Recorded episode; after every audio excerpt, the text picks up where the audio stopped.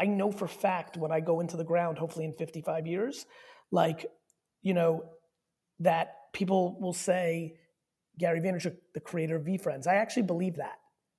Even if I buy, even if I buy the Jets on the back of building VeeFriends, my intuition says it, first line is creator VeeFriends, because I think VeeFriends is going to be my scaled masterpiece.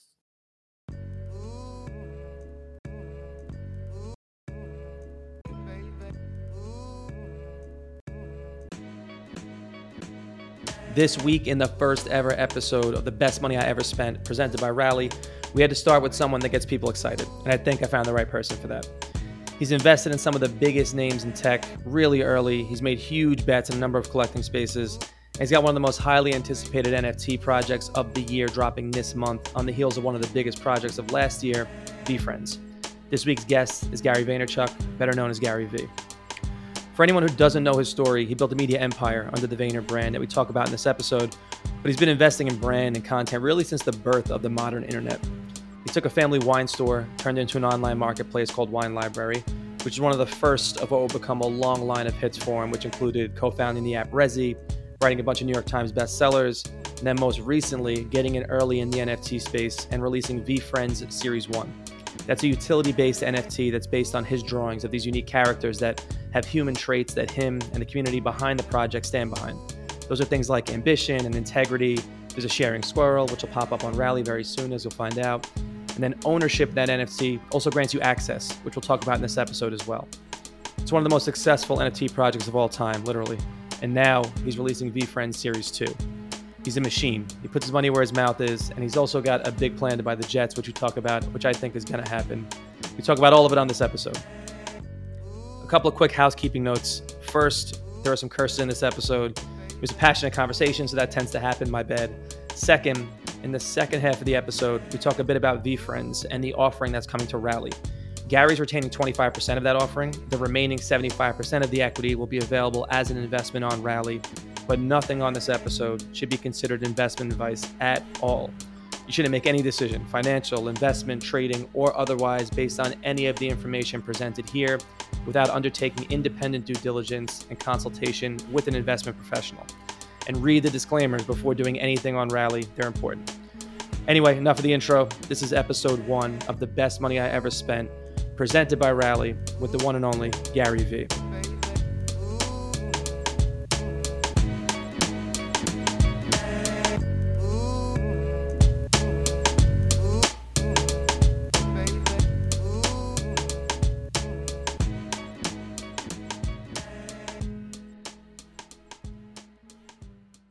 Gary V, what's up, my friend? Thank you for uh, thank you for joining me, man. Sincerely appreciated. Super excited to be here with you, my man. Thank you, brother. I gotta I gotta start with the question that we'll get to VeeFriends, we'll get to all the good stuff, but really quickly, the question that I gotta get out of off my chest and off my family's chest is, when are we buying the Jets, and how are we gonna make that happen as quickly as possible so I can avoid getting the every Sunday text from my dad about how bad this team is? When do we get there? Only God knows, my friend, but boy, oh boy, am I giving it a real college try. I um, I often clarify for people that trying to buy the New York Jets is my real, like, happy zone, right? That I'd love to buy the Jets, but if it doesn't happen, it'll be more than fine. I'll be more than fine, but the great enjoyment of my professional life has been trying to, and I'm giving it a real at-bat. From where I started when I decided in fourth grade to where I am right now gives me real hope over the next thirty years that I can pull it off. Dude, I, I believe you. And I think that there's no one who's been, who's kept it real for that long through a lot of, lot of ups and downs, mostly downs, that they want to make that, that that's the goal. That's the end goal. But do you think, do you think that a regular fan or regular people, and I say regular people, it's all relative, but will ever own a football team? I think the N B A has made strides to make it part of like that aspirational goal, like own an N B A team. And you kind of see regular folk getting into the mix. Do you think a group of fans or a fan or a regular person will ever own a football team? Or do you think that's kind of like the all boys club? It'll stay that way forever. Do you think there's a way in? No, and I don't think there's a way in into the N B A or M L B or anything else either. I mean, just think about the sheer amount of wealth, and just think about the sheer amount of units there are, right? How many, we're talking about, you take all three of those sports, you've got one hundred teams. That means only one hundred people out of, right, three hundred thirty million Americans, eight billion people on earth. Like, it's a ridiculous thing. I think the thing to look out for, for the quote unquote regular folk, which I'm one of, and I understand that I'm starting to build some wealth creation that puts me in a different place, but you know, I just bought a pickleball team. I own, with the Minnesota Vikings ownership group, the Wilfs, a big chunk of an esports team that has a Call of Duty and Rocket League. You know, regular quote unquote folk could have bought a football and a basketball team in the fifties and sixties. They still had to be rich, mm. but it wasn't like what it is now.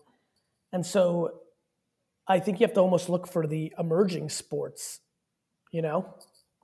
Yeah, I think that the seeing the pickleball announcement and seeing that you're involved in a space that is still growing, and you see that a lot in tech, especially where somebody finds something where there's a, it's a little bit of a niche, but it's got a really engaged community and really engaged fan base. And that's kind of like a great starting point to get people into sports ownership. And I think that that's a, that's kind of a good segue. I want to talk obviously series two, and I want to talk about everything going on with VeeFriends and VCon, but starting with community and building from the ground up, I want to talk VeeFriends and the impact of series one. I think that it's coming up on its one year anniversary in May. I think just by the numbers, because I think most people outside of this space, outside of Web three, they're going to look at success in the N F T space as, you know, a money metric. Mm-hmm. You got half a billion dollars in total transactions, a top twenty N F T all time by volume, uh, around a fifteen floor right now, which is around fifty thousand dollars, give or take, three hundred fifty thousand people in a Discord. Um, one of the most active Discords you'll find anywhere, just never ending amount of conversation and commentary that's going on. So you're a positive guy. Everyone knows that. You have a way of seeing the future in this kind of really bright way, brighter than anybody else potentially would. Did you expect when you were starting to post those drawings like a year ago, a little more than a year ago, that you would get to this point, or did those numbers kind of exceed expectations? Did you see it getting to this point? Exceeded expectations. And I also think that has to do with the frothy nature of the space. You know, there's a lot of stuff that's going to go to zero that has one hundred million dollars valuations or market caps. So I think I my project got caught up with the current of how much the hype. And it, you know, I view it as my job is to be Jeff Bezos to the best of my ability. Obviously, he's one of the best that has ever done it in creating wealth from a company, but I don't see any reason why I shouldn't aspire to be at that level. And Amazon was one hundred twenty bucks a share in ninety-nine, and then it was six bucks a share in two thousand, and then it's three thousand dollars a share. And that's the journey I'm on. I think the numbers are enormous right now. I think that in a twenty-year window, it's a, you know, my job is to make it a value play. But do I think that the market is so riddled with greed and things of that nature? I, I do, and I think that corrections come along with that. Do I equally believe I'm the guy? I do, and that will, I'll either be right, and I'll clip this in thirty years and be like, see, on the Rally podcast with Rob, I told you I was the guy, or I'll clip it and say, let me tell you why I was wrong. I wasn't the guy. Here's the mistakes I made. That's kind of what I've signed up for, which is like, who gives a shit of how successful I am financially? There's been trillions of people that have been financially successful through the history of time. I think what's more interesting is which humans came along that actually genuinely, deeply ingrained in their D N A were interested in everybody winning alongside them. That's kind of what I've realized about myself. And when I look back at my life, building a business for my dad, starting fifty-fifty partnership with my brother, helping so many of my friends, acquaintances, random people, I get a high on other people winning too. And so that's what I'm focused on. And that's why I love N F Ts. Like all these holders of VeeFriends one and two will inherently ride the tailwinds of what I do well over the next forty years. Yeah. And I'll say that you've done a really good job of being very transparent about that. I think that you've talked about, you know, the N F T winter and, and what's going to happen, that there will be those ups and downs. I think your community in particular has been understanding of temporary pullbacks or situations where it's not exactly what they expected, but they're looking at it long term. I think that's a, a bit of the miss from a lot of N F T projects and communities right now, is looking for an immediate flip. But seeing something a year in do what your project has done to this point is super inspiring for a lot of people doing new projects. And your community is so behind that long-term goal, which you've always said. I think, uh, you know, to to take it full circle before getting into series two, the team you have around you and the people that I've known through you over the course of the last like four or five years, starting with like uh, the first conversation with, with Nick Dio, for example. We were in L A and uh, maybe two weeks ago, three weeks ago, and he was out there. My girlfriend was with me. She met Nick. We hung out for a little bit. The next day she was like, he's the nicest person I've ever met. Their whole team is so nice. And I'm thinking about it in terms of empathy. you get the most out of everyone around you. And that's your community, the people that work with I, you. Because I because I give the most. Well, I'll give you that too. And you said it on Instagram two days ago. You're talking about like empathy. A lot of people get big and they get money. They get a little bit arrogant and they forget that like the people that helped you build it are the ones that are the most important. What's how do you get the most out of the group around you? Whether it was the community of three hundred thousand or so people. By, by the, giving, by fu- it's so simple. Like, like, first of all, thank you for sharing that story. It just makes me so happy. First of all, it's it's about giving. Nick is the V P of my core relationships. His job for a living, and I pay him well, is to bring value to everybody that I tell him to or that he stumbles upon based on knowing me. The end. Hmm. Do you know how insane of a job that is? The craziest. I told him that. I said, like, the pe- going to forge these channels and staying positive all day doing it, it's something you do well, but it exudes itself from everyone around you too. The people around you believe it and they're on that journey, you know? Well, look, Nick's been with me for eight, eight, nine years, right? It's not, you know, I also don't hire randomly. People come into the VaynerX ecosystem. There's a lot of strategy behind VaynerMedia and VaynerX that's not obvious, which is, yeah, it's a company and it, yeah, it's a big ass company. And, you know, VaynerX is going to do well over three hundred million dollars in revenue this year. So it's not a small company, but it's really my playing ground to teach, to form relationships. The trust level I have for Alexandra Raffington, Lou, Tyler, Nick Dio, Andy, May. She's insane. I trust May with my life. Hmm. You know, like, and she's been only with me for four years, but I know when I know and I build and we build. That's the move. I mean, that, and that leads me to series two. So you have this, this huge community, you got this great team behind you. You have fifteen new characters, uh, a reasonable mint price, I will say, which you can easily charge more for. Um, I got to put that out there, never investment advice, but it is something that you see a lot of really crazy mint prices recently. To see the evolution of the project and where it's gone, where it's gotten to from both the the art and the team perspective, uh, but also in terms of conversation, it's so relevant. I think a lot of people come to me and they have a conversation about N F Ts. The first time they really heard about N F Ts and utilities associated with N F Ts has been VeeFriends. So now you have series two, where it's this real evolution. It's a mix of kind of physical, and you have VCon coming up. You have the digital with the N F T projects that go with it. How far do you think the physical product and the experience play into this iteration? And then going forward with what will potentially be series three or the next iteration of VeeFriends, how much of the physical world is going to meld with that N F T going forward? Well, it's everything. To me, I think about the real world almost more than the digital world. You know, like the Uno collaboration, the Zero, you know, obviously you're in collecting. I mean, look at these Zero Cool prices. It's nuts. It's nuts. I mean, it's like literally with National Treasures and Exquisite, like, well, it's like it's real stuff. It's, um, I think a lot about supply and demand. I've always been good at it, from baseball cards to wine. I've just always been good at it, which is really paying off dividends. But I think about amusement park. I think about, I, I, Rob, I've had an incredible amount of energy deployed against amusement park. Now, amusement park might be thirteen years from now.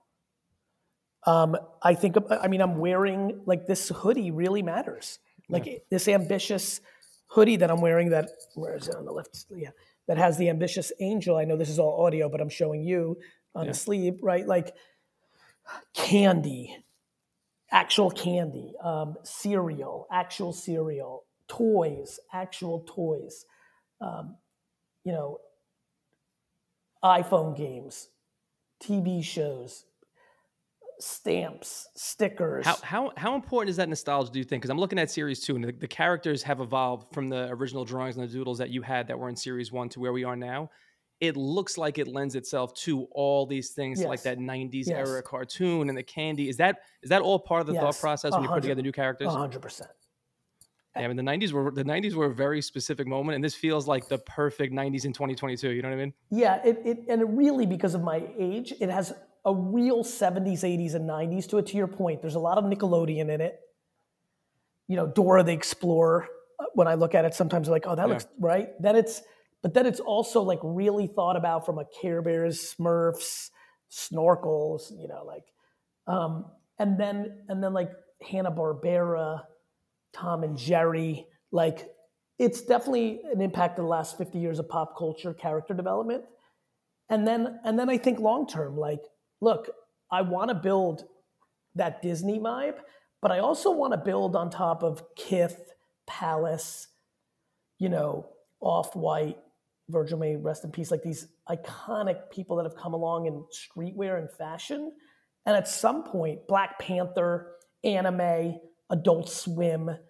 So let, like at some point, when I think about series three, four, five, six, seven, over the next fifty years, some of these characters are going to age up. You look at Batman, the way he was drawn in the beginning, the way he was cartooned eyes in the nineties, he got grown up as fuck. Yeah, you know, when yeah, Batman, it's like that Simpsons look too. Yeah. Like everything sort of changes over time and it becomes more mature, you know? Yeah, when Batman's when Bane broke Batman's back in comic form, that's very different than what we saw in the sixties and the right, whether it was on comic book form or what we saw with Adam West. So I think in those terms. You know, I think about what a logo uh, a Lego Superman movie Superman looks like, and I think about Superman on feature film, and I think Superman in a comic book. I think about Superman in, you know, the action figures from the eighties that I collected, Superman in the nineteen seventies Mego collectibles. I'm a historian in pop culture collectibles. I really am. And it's going to end up being all those hours of learning in the, my teenage years, my twenties, and all the garage sailing I did. It's just all culminating. I mean, yeah. again, I'm so, going to show you something. I know this is mainly audio, but like I go to random stores. Yeah. Look at this. I just buy stickers like this from Japan. Nah, I did the same from thing. From Japan. Dude, you I mean just, it though. That's what, that's what you got to do. It's just we're we're in a general the same general age category. It's that nostalgia and bring it back to life. You know? Yeah, it's in it's me. Crazy. It's in me. And I then, believe it. And then look at look, look at this. This is mine. Do you, what do you, do you, have, a, do you have a storage unit or something? Where are you keeping all this stuff right now? Yeah, I assume you have so much stuff. Where's the stuff? Storage, house, house storage, all sorts. You know, whatever the fuck it. I can figure out. I'm, you know, what's great about it all for me, VeeFriends to the Jets is going to work out for me because I'm authentically mm. both. Meaning, meaning I'll show you again because I'm in show and tell mode. Again, I know this is audio, but like, I'm actually a Comic-Con sports card kind of ner- like I'm into that shit, right? What everybody who's listening to the podcast right now, what I'm showing, you know, Rob is a Star Wars original That's package killer. Greedo graded. You know, like this is like really like I'm about that life, right? Like I've been doing it the whole time. Thank God I got the receipts on the internet. Like when when I talk about pop culture stuff, we can pull up all the receipts from Trash Talk where I'm like talking about Hanna Barbera this or Pokemon that. Or nah, absolutely, no question. And that's something that I think we think about. Like at Rally, we're always thinking about it in terms of like a mix of the the stuff that's was relevant in the past, what's relevant right now, but what will be relevant in the future. And it's like that future nostalgia. You have somebody now who's in, in between thirty and fifty years old. There's a very specific seventies, eighties, and nineties vibe that goes with it. But it all comes back around. So to see things that are digital, that have that digital sort of wallet that it's associated with, but it's got the physical feel of something from a different era, that hits on all these different things that it becomes like my wallet in the future will not be like my apartment and the extra room that I have that's full of collectibles. It might be full of the same thing digitally. But thinking about it in terms of a franchise, the way you're thinking about it, I think it could be omnichannel. It could be anything. You know? It's, it's to me, it's both, right? Like, I mean, why did I grade my drawings that we're doing together? Yeah. I mean, that's, and that, that lends itself to the, the real conversations. I'm thinking about it in terms of, you said it, Logan Paul actually played a clip like two weeks ago, an old clip of you, it was from twenty ten, saying, you know, what I'm really passionate about is virtual currency. And that's before yes. anybody even understood what you were talking about, but it's all come full circle. And that now you have the physical, you have the digital, you have digital currency that can be paid for either one of those. You have it in a digital wallet and a physical wallet. It's all coming to merge right now. So like a few months back, and this goes to the to the series one original drawing on Rally, but a few months back, um, there was this auction for the five of the original drawings at Christie's. Yes. And that's yes. one of the premier auction houses, responsible for some of the biggest sales of the last decade. There's only two, right? That, that makes up the piece. That's that's it. And it, it's the five original Gary V drawings. They go for over one point three million dollars. So now you have, just to cut through a couple of numbers quick and get your reaction, you have a basic Andy Warhol sketch right now around twenty thousand, give or take. Um, a really good example of a Salvador Dali might be might be thirty. It could be, if it could really be authenticated. Um, you can get a great Picasso right now, like a good, a really good sketch that led to a painting for like one hundred thousand. Gary V drawing around two hundred seventy-five thousand dollars. Did art is polarizing, right? It's this super subjective. Everyone's opinion is correct. Do you consider this art? Do you consider yourself an artist, knowing the price of your art now commands in the open market? Do you consider yourself an artist? Yeah, but only because I, I, like, in forty years, like when people look at the sketches, they're like, "Fuck this," but I'm like, yo, did you see the sketch of Mickey Mouse? Like, it wasn't so, or Bart Simpson, like, yeah. or Tom and Jerry, like, they're not so complex at first. And then I think my art is that I can paint pictures. I'm a storyteller. I do it as Gary V, and I've been able to storytell remarkably. I, I, I had a huge impact in a in a very narrow way in the wine business through my storytelling, reviewing wine. It changed uh, the temperature of it being snooty to being a little bit more blue collar. I think as far as the last fifteen years of influencers and personalities on the internet, I'm I'm in the mix. I'm one of the people that came out of it. You know, it's not like I'm on T V or anything else. Like, I built my whole world there. And and I'm really proud of that. And now, as the architect of making Patient Panda and Accountable Ant and, you know, Sharing Squirrel and all this stuff matter, teaching people good virtues through characters, I will do that in a very successful way. I know for fact when I go into the ground, hopefully in fifty-five years, like, you know, that people will say, Gary Vaynerchuk, the creator of VeeFriends. I actually believe that. Even if I buy, even if I buy the Jets on the back of building VeeFriends, my intuition says it, first line is creator VeeFriends, because I think VeeFriends is going to be my scaled masterpiece. You know, I think building Gary V has been profoundly satisfying for Gary Vaynerchuk because I'm the architect of the strategy, not even being the front man of it. But I only scale so much. I have a certain style that doesn't click for everyone. I'm a forty-six-year-old white male that doesn't click for everyone. There's a million things that don't click. My per- like I'm competitive. Like, I get it. Like, for thirty percent of the world, it's fucking the best. For twenty percent of the world, it's solid. For ten percent of the world, it's okay. And for forty percent of the world, it's not. Like, I get all those dynamics. There's eight billion people. But VeeFriends can be one hundred percent penetration. And that's and my it. and that's my focus. I, and So let me ask you this, and you've answered this before, but it's a question, and I, I asked the art question. It was very loaded because in my mind, you just described art. It's emotion, it's polarizing, it gets people to sort of pay attention and build communities. It's really what the output itself is a, is a thing. It's a tangible thing we can lean on, but at the same time, the community built around it is what brings ideas to life. So to me, it is art. And when I think about, you know, the polarization around it, to me, that's a good thing. But when you're in a situation, and I know you've been asked this before, if someone looks at you and sees your art and sees this piece that we're doing on Rally, or sees you on T V with a statement about the N F T space, and they go, he's full of shit. What do you? What is your response to that? Does it even affect you at this point, or is that something that you just know comes with the territory? I'm empathetic.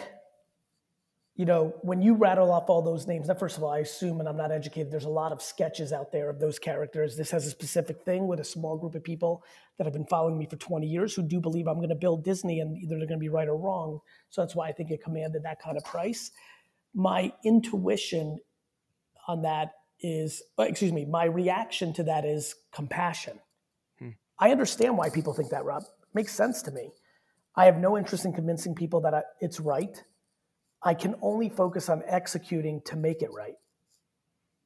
That's a killer answer. I got to give you that one, because I mean, there's a lot of people who don't want someone to be right. They don't want someone who has a following to sort of be, to be right. They want to say, oh, you see, it didn't yeah, work I mean, out, you know, yeah, like that's that thing. I, it's prevalent. I'm, I'm the kryptonite to the cynical. That's great. That's a great They're gonna. To I'm going to be a real bad thing for a lot of people who love to tear down and be cynical. I'm the one person they should stay away from, because I'm going to fucking execute, because I'm a fucking executor, and I've been my whole life. Long before there was fucking Gary Vee, I was a child and built a huge business for my dad with no money, right? Like, nobody gives a fuck on Madison Avenue that I'm Gary Vee. I walked into that industry as a liquor store child and fucking built the biggest independent agency in the world. Like, like I wasn't an investor, and I walked into the game investing in Facebook, Twitter, and Tumblr and hitting. Like, I'm the wrong dude to be cynical about. If you do not want to be wrong amongst your friends about being cynical, because so many people are not good at executing and will fail and are full of shit, you need to focus on them, because if you come down my path and be like, this is bullshit, he's going to lose, I've done twenty years of proving you wrong. And for everybody who's listening, I will continue to do that in your fucking face, right in your fucking mouth for the rest of my life. Damn, trying to trying to trying to time uh, a top on anybody is always a problem. With you in particular, it's going to be very problematic. I can see the same thing happening, no question. So on that I just, note, I just I just am too good at this. I believe it. I I'm too it. good of a businessman. I have too, I have too good of intent. The Nick Dio story, like, I've got this. This is what I do. This, like, when I remember, I mean, I wish we had social media the way we have this when LeBron came out. I was so bullish LeBron. Hmm. Bought a shitload of his cards. It was the first time I came back into the game since ninety-four. That's LeBron, documented, by the way. Documented. That's not. That's not. That's not. Forget about that. You, you're you're seeing twenty eighteen, where again I doubled down on twenty oh four. LeBron already did it by then. twenty seventeen, oh four, oh three. LeBron. I guessed. I had a feeling. I also loved Dwayne Wade because I loved him in in the N C double A tournament. But I, that was more guessing. LeBron. I was like, I think this is it. And he played his first game. Again, I think against the Clippers and dropped like twenty-two or eighteen. I was like, this is it. New. Took me out of retirement because I retired in ninety-three, ninety-four from cards. First time I bought in ten years. Missed that whole ten-year window, the Maguires, all that shit. And all of my friends who said he was going to suck, I wish they were on the record. Like, people just wanted to say he was going to suck because everyone said he was chosen. Yeah. They were right about Jabari Parker, Rob. They were right about Jabari Parker, but LeBron was the wrong guy. But you know how it is, too. It's like for every one one thing that somebody gets right, there's ten they got wrong. The problem or, is... Or the other way around. Or the way around, exactly. People, that's what I was going to say. The people, other way around, when I, it happens, it's tough. I, I love when people say, Gary V, you know, when, when I nail something, they'll be like, yeah, yeah, okay, a clock gets lucky twice. I'm like, yo, fifteen years of content on the internet every day. Pull the clips. It's true. It's all Pull documented. Pull the fucking receipts. So I got like, I gotta say that. That so now we're at a point that a lot of this is culmination. I'm thinking about VCon now, and it's a yep. this is a stadium event. So I'm thinking about this as like series one leading into series two, but also in a time where like big in-person events are just starting to come back. I see this as like a Web two point five play. What should what should we expect, and what should holders expect of VeeFriends that have tickets? Should they expect at a VCon that they're not going to get elsewhere right now in the in-person experience? Well, I mean, this is I mean, what I haven't even announced some of the names yet, like. I mean, this is way too, like, here's my answer. VeeCon twenty twenty-three is going to be, like, incredibly sought after because the postmortem of twenty twenty-two is going to get everyone. I mean, it's the culmination of the N F T culture. Everyone's going to be there. It's going to be fantastic. We're going to care. I've got back to my inner circle literally yesterday with Andy, the president of VeeFriends. I'm like, hey, I got to give some of my N F T tickets to like fifteen of our inner circle people at Vayner, Wine Library. I just need my family there yep. because anything that goes wrong, I need to be able to text, text and be like, Ragav, go take care of this. Like, I need my homies. Like, yeah. we have incredible volunteers, incredible infrastructure, incredible people at VeeFriends. But I was like, Andy, let's get fifteen of the family members there because I know I can rely on them. Because if Rob's having a bad, like something broke or uh, uh, anybody that's there is not having a perfect time, I want to be able to fix it, and I need to have my infrastructure there. So I think it's going to be phenomenal. You can't look. The real world really matters. I nobody's more bullish on the digital world than me. I've made my whole career on it, but it's an and game, not an or game. That's a great way to put it. That's a great way to put it. And it's all like we're reopening our new museum in Soho, and we're thinking about like what in-person events are going to be. And I think it's more what VeeCon is, where it's curated in a way that it's not four million people begging for attention or trying to jump on a stage. It's an event that it's it's a long ways in the making. You were part of it early. You get to be part of it now. And it's also like incredible experience and, and memory that comes from it that you can take elsewhere and say, to your point, the twenty twenty-three version, what do we do right? What do we do wrong? How do we make this even bigger next year? To do it in a smaller group to start and really well curated is the way to make that stuff happen. We think the same way here. I love that. Yeah. Listen, I've, I, you know, I think with the innovation that you y'all have brought to the game, like, it's so cool, right? Like, Wall Street didn't exist at one point, and either you owned a business completely or you didn't. And now I own a piece of Netflix and Tesla, and it's really neat. And like, I'm really excited about this project. I picked the Sharing Squirrel because it's sharing, yeah. you know, and I think it's going to be really cool. I have real big ideas for that character long-term too. So I think long-term, the people with the hodl hands are going to really work out, but it's, I'm really excited about it. I really feel like people are going to be able to, at a very low cost, be really in the game.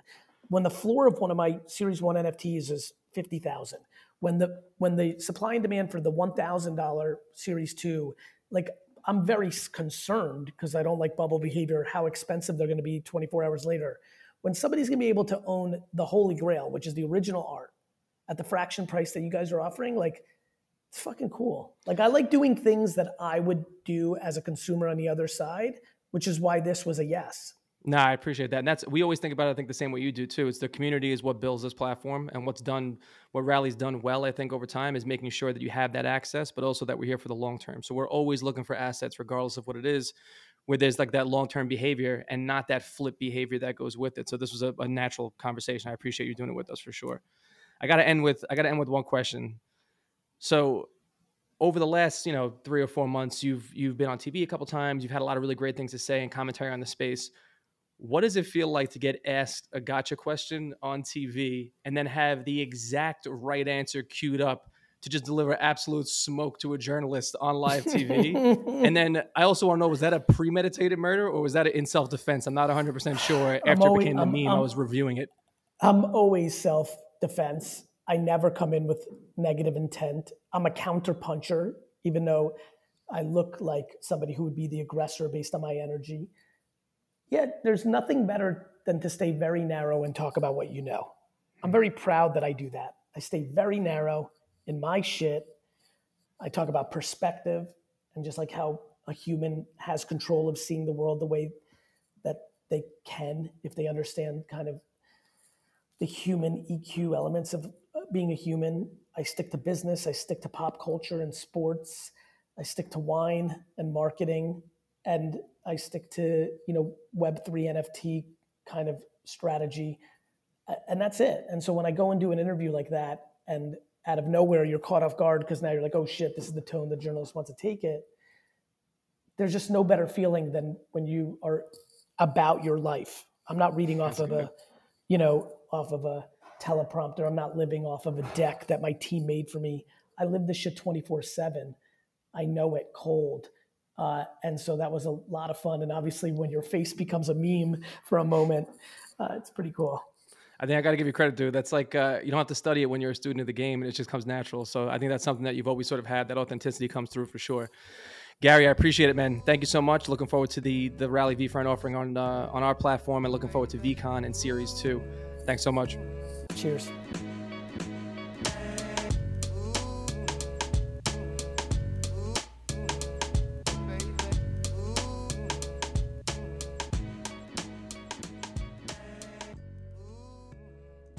That was the inaugural episode of The Best Money I Ever Spent with Gary V, presented by Rally.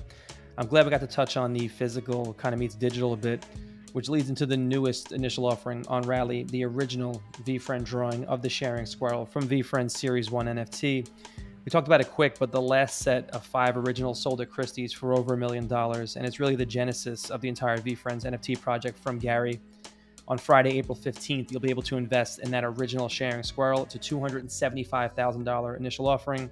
There are twenty-seven thousand five hundred shares. That'll be available on Rally, ten dollars per share.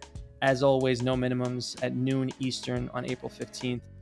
That offering opens exclusively in the Rally app or on rally road dot com. And we've got some really cool checkout items to go with it. Then around ninety days later, it'll start trading on the Rally secondary market, all through registered broker-dealers in-app. And as a reminder, do not listen to me or anyone for investment advice. Always do your own research, and be sure to read the disclaimer on rally r d dot com before making any investment.